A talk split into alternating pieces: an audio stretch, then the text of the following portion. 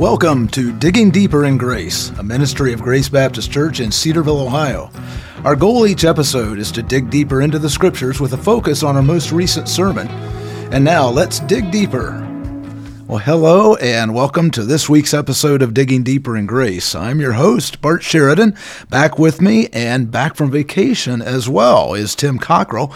Tim presented our latest sermon here at Grace Baptist Church this past Sunday, and that was from Exodus chapter 17. So, Tim, thanks for coming back from vacation in particular. It's good to be back. It was good to get away as a family. We went up to New England and got to see some dear friends and have some time of rest and relaxation. And as I mentioned it at church on Sunday, it's good to be home, and we're excited to be back. Well, it's good to have you. And uh, I listen to a talk radio show fairly regularly, and they have a segment, Best and Worst. So let's do it. Best and Worst of your vacation. What was All the best part of your vacation? So the best part was our family went to a family camp that we have regularly gone to for the last 10 years and just a real time of rest and refreshment, recalibration if you will. You know, Katie and I ironically a year ago were just starting conversations about the possibility of coming here to Grace. Aha, yeah. And so it was interesting a year later to be able to sit there and see how God has provided. We're so thankful for His uh, faithful leading and even being able to visit our uh, previous church and see the way God is, is blessing and providing for them there with uh, the leadership that He has placed there. So it was just a sweet time as a family to be able to rest and and relax. Great. And it's not always easy to relax with seven of you together. It's true. That's one of the benefits of family camp is they do a great job of having some activities for the kids so that Katie and I can just go for a walk or go kayaking or just sit on the beach and, and talk a little bit there. and I'm guessing that I might know a little bit about the worst. Maybe I'm not sure. You- Maybe you you're going to come up with something do. different. Yeah. So uh, we were supposed to be gone for about two weeks, and about mid or toward the end of the first week, uh, our family ended up having COVID, and so that Oh, my. was an unwelcome visitor for us. That cut that short, and we ended up coming home early. Unfortunately, that meant uh, not having some time with family that we were expecting to up in New England, but you know, God is sovereign in that. Ironically, you know, I was getting ready to preach on God leading them into the wilderness and in directions that they that didn't make sense to them, and so we got to to just apply that in our own family situation as well. Good, good. Well, it is good to have you back. And that last comment is a great segue into what I wanted to sh- ask you first. I, I so appreciated this past Sunday the call to a true reality. Uh, You reminded us that, that, and I think this is a quote, what we call the wilderness wandering of the Israelites, of course, is in fact God's wilderness leading. And it's a purposeful trek of growth and maturity and discipleship. So, how should that realization that, that God was fully in control of what was going on and he had plans for the people over the coming 40 years, how should that realization affect how I live my life on a day to day basis? Yeah, I think when we think about following God's leading, hmm. there is an implicit assumption that if we just follow where God's leading, that our kids will be healthy, our marriage will be happy, our finances will be stable. And there really is kind of a startling realization as we look at God's work with Israel that he leads them specifically to a place where they are deprived of certain desires, where there are hardships that they didn't anticipate. And so as we think about how should that affect how we view our lives, when those hard times come, there is a temptation to think I've been abandoned by God or he's this isn't fair. He's let me down. You know, I've been faithful to him and now he's not being faithful to me. And all we have to do is look at over and over and over again in the Bible how God uses wilderness seasons to prepare and equip and deepen people's dependence on him. I mean, Moses himself went out into the wilderness for really 40 years in Midian working as a shepherd. And that was a key part of how God prepared Moses to serve. Paul went out in the wilderness, you know, in Arabia, and that was something that God used in his life. Joseph had the wilderness time of, of uh, you know, being sold into slavery and serving as a slave, and then ultimately in prison uh, before God raised him up to leadership. Abraham had the wilderness wanderings of leaving his home country and coming into a land that God had promised and suddenly being hit with with famine. And so, I mean, over and over and over again. And then the example we even mentioned on Sunday of Jesus himself being baptized and being driven into the wilderness. I think we have to have room in our theology for the wilderness seasons being God's good provision for us.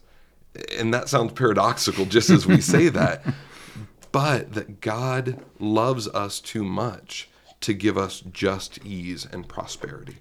That he knew that if he brought the Israelites straight into the land, that they would be forgetful and they would be prideful, but that by bringing them through a wilderness in which there were hardships and, and there were desires that went unmet, they realized that when all you have is God, you realize God is all you need. And that sounds like it could be a, a greeting card, if you will, but stitch there, that on a pillow. There yeah. is a, a depth of understanding there that when we walk through that valley, we come to know God in ways that we would not have otherwise. And every one of us who have walked with the Lord for very long can identify certain seasons in which that is true.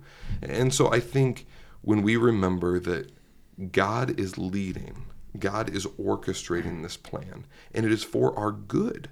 You know, Romans 8 teaches that, but Deuteronomy 8 teaches that as well. That I led you out into the wilderness to test you, to reveal what is in your heart, and to do good for you. I think those are the truths we have to rest in, especially when we don't have clear answers for why God has allowed certain things. Well, two questions come on come to my mind as you're talking here, and and these are two questions that come up regularly as we're reading through the scriptures. One is, and you referenced Romans eight twenty eight, mm-hmm. for we know that all things work together for the good of those who love God under the, and are the called according to His purpose, mm-hmm. is what you reference here. Um, could one make the argument uh, that if I'm one of those ones wandering in the wilderness who um, later on failed and of course, you know, they were kept from entering into the land. So that's for my good. I didn't get to enter into the land. Mm. This this caused me, God, to fail. You caused me to fail. Right. Well, and I think we have to recognize that the trials or the tests are not God trying to trip us up, but our God trying is is God seeking to reveal what's in our heart. And so, as the Israelites are here in the wilderness, the, all the grumbling, the complaining, even the quarreling and fighting that comes to the surface here are for the purpose of discipline and discipleship, that they might realize we are desperately in need of a Savior. We are not people that are mostly good who need just a little bit of supplemental help. We are broken, desperately sinful people that need a deliverer, not just to bring us out of Egypt, but to get Egypt out of us. You know, this expectation that we can control our environment or, or demand certain things of God. And so when we face certain trials, there are going to be times where we fail and we struggle. But that doesn't mean God has failed, but rather it is an invitation to renewed dependence, repentance, and ultimately forgiveness that God gives us. And so there are times where we're going to be in a wilderness, and what it reveals about our heart is actually pretty ugly. Hmm. But that God is able to restore. You know, I, I mentioned on Sunday, many times God brings his people back into the wilderness, either literally or metaphorically. And one of the metaphorical ways he did that would be the, the time of captivity in Babylon, for instance. This was a punishment for their unfaithfulness to God. But it was through this time in Babylon that he challenges and convicts them and then restores them back into the land. A sanctifying process, what you're talking about. Exactly. And what and when you're talking about that, it, it reminds me of the, the two words we so often hear associated with God: God's grace, God's mm-hmm. mercy. So, so you're saying it doesn't cause them to stumble; it reveals their stumbling. It reveals what's already there, and what's going to be there if it's not dealt with appropriately. Exactly. So, okay. even the people that were being kept out of the land, I believe that many of them respond with repentance and faith. Mm-hmm. Certainly not all of them but that ultimately God will allow us to go through short term pain mm-hmm. to produce eternal purposes. Good. And if we keep that in mind, I think it helps us to respond rightly to those difficulties. Okay. Well, I mentioned there are two questions that come to my mind. The second one is so God has planned out this 40 year wander, what ends up being a 40 year wandering for their good. So does that mean these Israelites are automatons? They're they're robots in God's plan, and they're just marching along. And these are questions that often come up. Mm-hmm, right. Well, and we addressed this a little bit even when we talked about Pharaoh. You know, Pharaoh hardening his heart Right. and God hardening Pharaoh's heart. I, I think we have to recognize that what God has planned and what God causes are two different things. So God knows in his plan that the Israelites are ultimately going to wander in the wilderness for 40 years. But God's purpose is that he would draw these people into relationship with himself and that they would follow him in faith. So we're going to see that as they come to Mount Sinai, they're going to purify themselves. Uh, he's going to give them the law that is to govern them. And then ultimately, he's going to bring them to the border and have the people go into the land and spy it out to see, you know, what are the people like? What is the land like? And in those moments, the people have a decision are we going to trust God or are we not going to trust God? And ultimately, we know that the majority of the people did not trust God. They didn't follow him in faith. And so, because of that, there was a short term, from the eternal perspective, mm-hmm. consequence mm-hmm. of this 40 years of wandering, of not being allowed to enter into the land. But a long term and eternal perspective, rest that was still offered, that if they would trust in God, they would ultimately, eternally be with him in his presence. Okay. Very good. Well, I appreciate you taking that, those leaps with me here, those uh, those uh, side trails. Uh, Tim, in, in the narrative of the, of the people's grumble, grumbling and arguing with Moses, we, we see them in verse 2 demanding from Moses, they say, Give us water to drink. And Moses appropriately told them their argument isn't with him, it's with God. They were focused on the wrong provider. It was only God who could provide what they needed. Uh, seems to me it's a lot like us. Well, I'll, I'll leave you out of it. It's a lot like me. I, I so often look everywhere but to God for what I need. Right. And I think I'll speak for myself here. Often my first impulse is toward self sufficiency. Solve the problem. So, can I solve the problem? Can I control the situation? Do the resources that I have in my hand provide what it is that I need? And many times that is a, a practical or functional atheism that we're saying, okay, God, I don't need you because I have money in the bank or I have good health to do the things that I feel like I need to, or I have a home or a network of resources or relationships. When those resources fail us, then we turn to something to rescue us. Now, what we should be turning to is to God. But many times, what we do is we, we turn to the intermediary, if you will. So mm-hmm. we turn to the doctors in order to heal us. We turn to the, the business deal that we think is going to provide us the financial resources that we need. And even The elder at church, who is the leader of my soul. exactly. we, we can turn to people, and there there are places for that. But I think the danger is that we look to the gift rather than the giver for the provision. And in that, we can assume that we know how God's going to provide, or we know the, the resources that we ourselves need. Now, there's no denying they needed water to drink, but they came to God with this almost uh, entitlement or, or this demanding spirit. And so we have to just be careful that we're not approaching God in this almost superstitious or or magical way saying, "Hey God, if I do this, then you'll do this." I'm reminded of the story of when the Israelites were in the land then and they had the Ark of the Covenant uh, under the priest Eli. You know, his sons decided, "Hey, we're going to go into battle. We're going to take the Ark of the Covenant as our our rabbit's foot, our lucky charm, because as long as we have the presence of God with us, we can't fail." Usually doesn't go well. Exactly. but but if you think about it, there are certain things, whether it's religious traditions that we have, hey, as long as I, I go to church every Sunday or give certain money or even have family devotions, then that means I'm going to be healthy, my business is going to go well, my kids are going to walk with the Lord.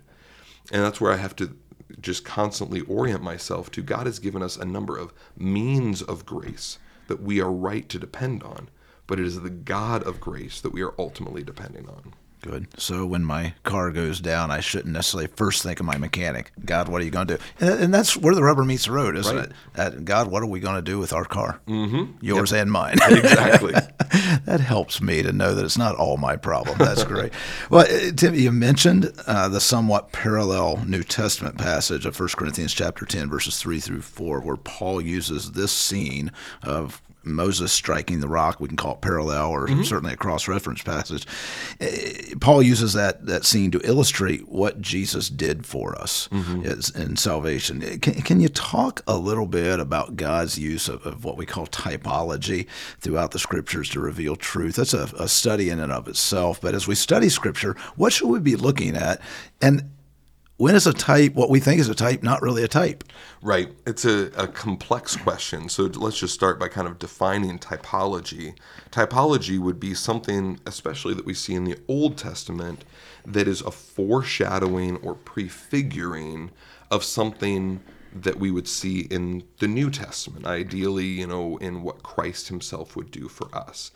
And, and, so there are many ways in which we can see that the Old Testament is anticipating and, and prefiguring what Jesus would do. Where it becomes difficult is I feel like we can fall into one of two extremes. One is we begin to see Jesus in everything.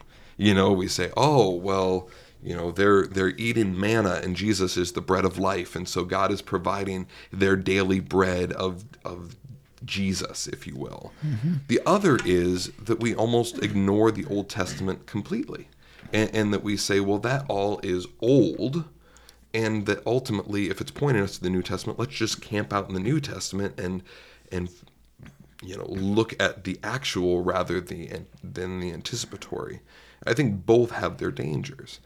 So when we think about typology, I think one of the most helpful things, it stands to reason, is when the Old Testament is cited in the New Testament. Well, let's start there. You know, so right. Jonah is a good example.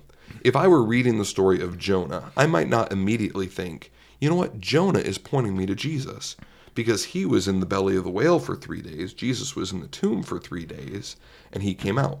Well, there's also a number of differences there. Jonah was running from God. Jesus was faithful to God.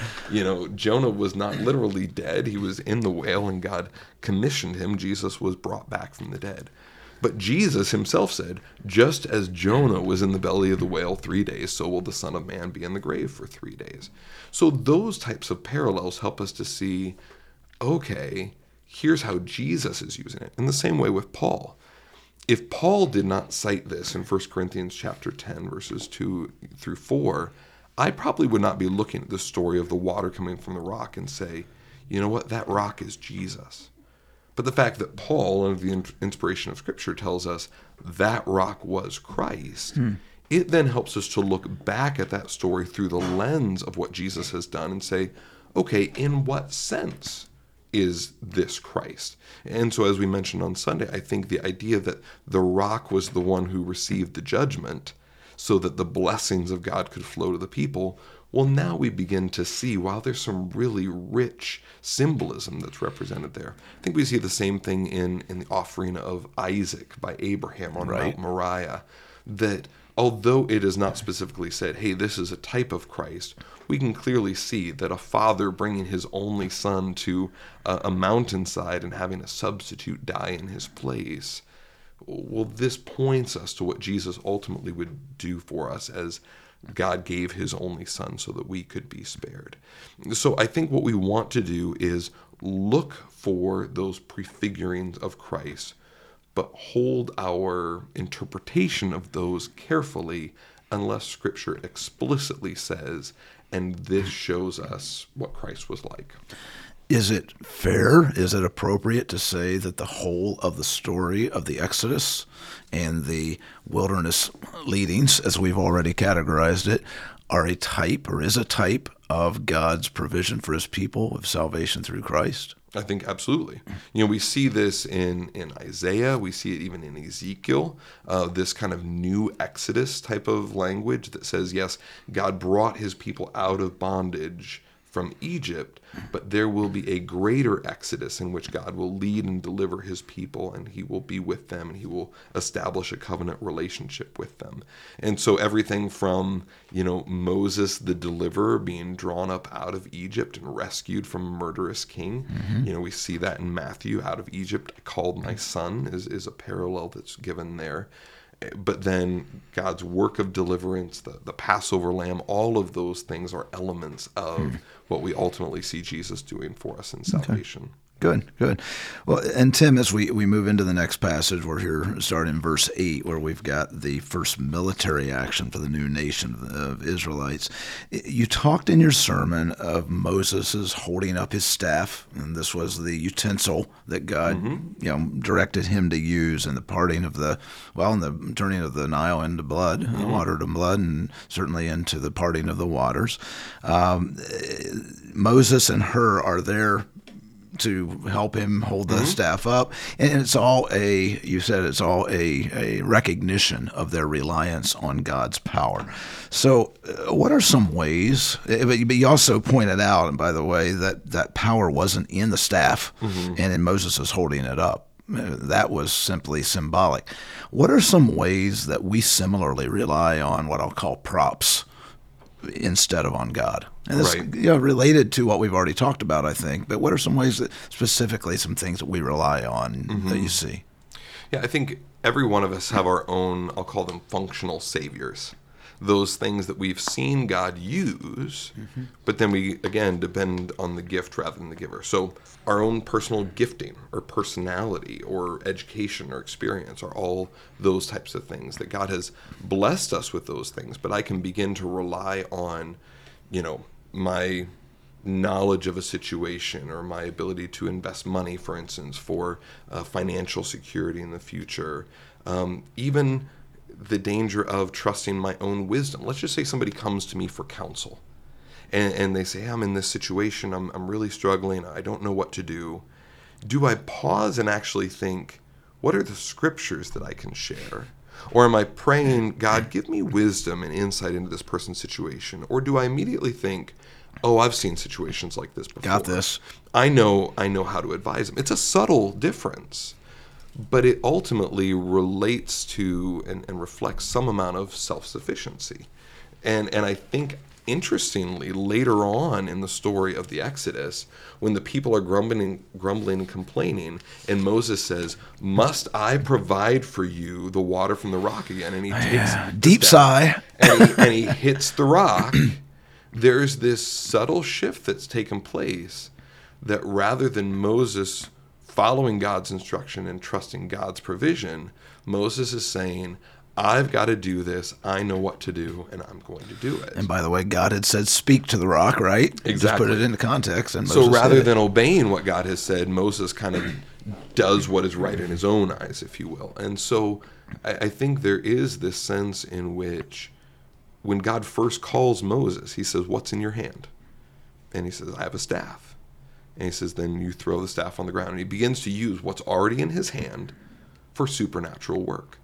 But as a result, I think there's a sense in which Moses begins to look to that staff rather than to the power of God in certain si- situations.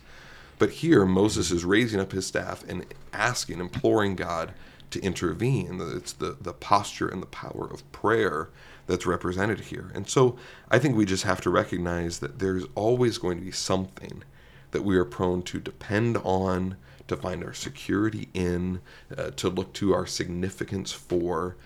And whatever that is, we just have to be guarded to say, no, ultimately my hope and my, my strength and the power is in God, not in whatever that functional savior might be. as I hear you sharing that, my mind then goes starts going a little a little different direction, and I'm wondering if these aren't valid too. Um, perfunctory prayers. Well, I'm supposed to pray, so therefore, a a regular time in the Word that is perfunctory. That well, I'm doing what I'm supposed to do. It becomes more of a matter of doing doing what I'm supposed to do instead of being who I'm supposed to be. Yep. Those types of things. We can we not also rely on that for our sanctification and for our you know uh, doing the right thing. Sure. Yeah, church, whatever, it is, going to church. That externalism that Jesus warns us about in Matthew chapter six of, Right. of that there's these people that are are doing good things but doing them for the wrong reasons.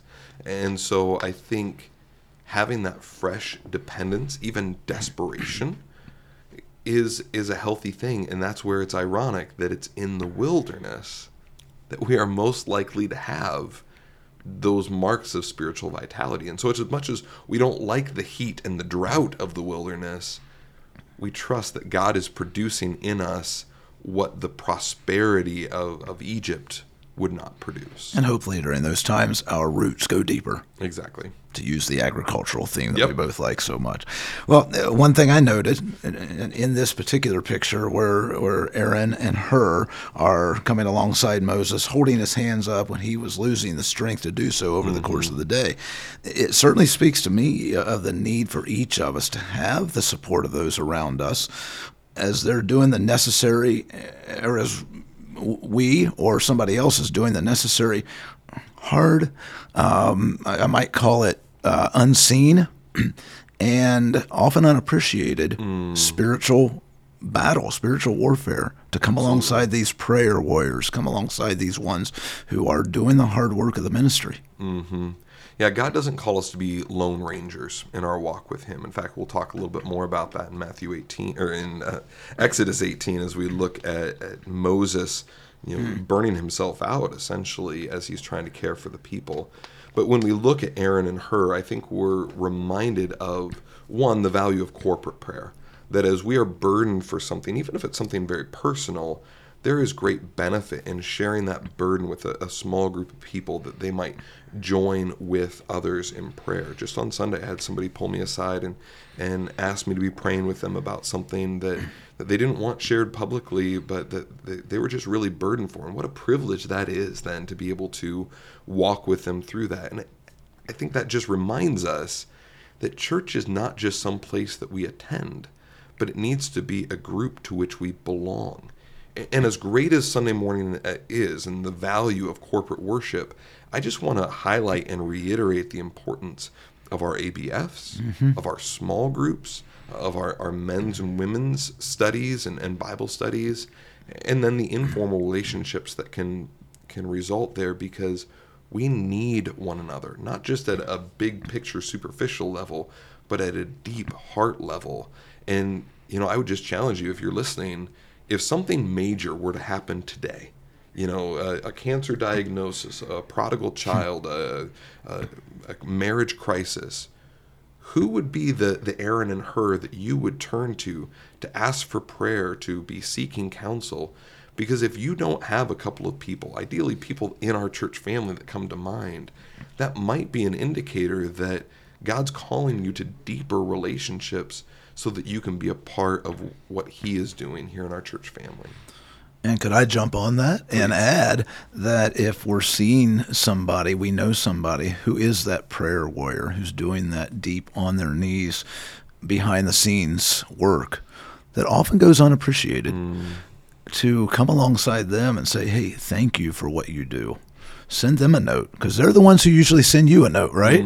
Uh, send them a note and thank them for what they do because we need those people holding up the arms of those who are out front often, those who often get the the attaboys or the attagirls, and we those people really need that encouragement because what they do is absolutely essential to the ministry. Absolutely. And I might just add, you know, we're talking about the importance of corporate prayer and our small groups and our ABFs and, and in informal gatherings. And, and I think that that's happening in a variety of ways in grace. But we would be remiss if we didn't also talk about the group that gathers every Wednesday night Right. to devote themselves to prayer for the needs of our church, for the, the health of our church. You know, tonight as our VBS gathers, we're going to have a, a group of adults that are, are interceding for God to be at work. And there is such power. You know, as we talked about on Sunday, the the result of the battle in the valley is a result of the prayers on the hill, and I'm just so thankful for our prayer warriors that gather each week to do that as well. Certainly, certainly. Tim, we're running up against time, but I do want to get to this point. I, I think it's important this building of an altar here in verse 15 of chapter 17, and Moses names it "The Lord is my banner," Jehovah Nisi. It reminds me of the times I've studied the Scripture, studied the names of God. I think of Jehovah Jireh, Jehovah Shalom, Jehovah Nisi here here. Uh, these names of God, they mean something, and they, they, tell us more about who God is, the different facets of God's character. Mm-hmm. What a rich study that can be. Can you can you comment on that a little bit? Absolutely, because each of the names of God bring out different aspects or facets of his character, as you've just mentioned. And what we're seeing here is that it is his character as it's revealed in the lived experience of Israel. And so every time they would say, The Lord is my banner, you would hope that they would be remembering the battle in the valley and the intercession on the hill. That God is the one that they look to for identity, for direction, for sufficiency in the midst of the physical battle, and by implication, of course, then the spiritual battle as well. So that no matter what the next number of years held as they wandered in the wilderness, or even as they went in to the promised land, they would be reinforcing and reminding themselves the Lord is our banner. He is the one who goes before us in battle, and He will have the victory. So, so you're saying the the name is not only memorializing who God is, but it's also memorializing His specific uh, intervention in their lives at that time. Exactly, and that then becomes a catalyst for greater faith and faithfulness in the future. That it's not just backward looking, but also forward looking. Right. Very good. Great. Well, Tim, thanks for being with us again. I look forward to getting with you next time. Next week, we'll be in chapter 18. You gave us just a quick couple comments. Anything else you want to share as we're preparing for that uh, message here this I, week? I would just say I think many of us are in danger of overextending ourselves and, and being on the verge of ministry burnout. And I think the the message and the pattern that we see there, even the pattern then that we see in the New Testament church of plurality of leadership, is not an easy thing, but it is a vital thing for us to effectively do ministry. Great. We look forward to it. Well, Tim Cockrell has been my guest for this episode of Digging Deeper in Grace. We've been discussing his recent sermon from Exodus chapter 17, and you can access that and each grace message on demand through YouTube. You can also access pod, the, each podcast on demand using your favorite podcast app. And then finally, you can also access each sermon and podcast by visiting gracecedarville.org on the World Wide Web and clicking the Media tab. We also encourage you to share your questions and your comments with us each week by emailing them to contact at gracecedarville.org. That's contact at gracecedarville.org. Plan to join us next week. We'll be continuing our discussion of God's Word in Exodus chapter 18. And until we meet again, I'm your host, Bart Sheridan, thanking you for tuning into this week's episode of Digging Deeper in Grace. Digging Deeper in Grace is a ministry of Grace Baptist Church in Cedarville, Ohio. Visit us online at gracecedarville.org and join us next time as we continue our discussion. In the meantime, we invite you to continue digging deeper in grace as you read God's Word.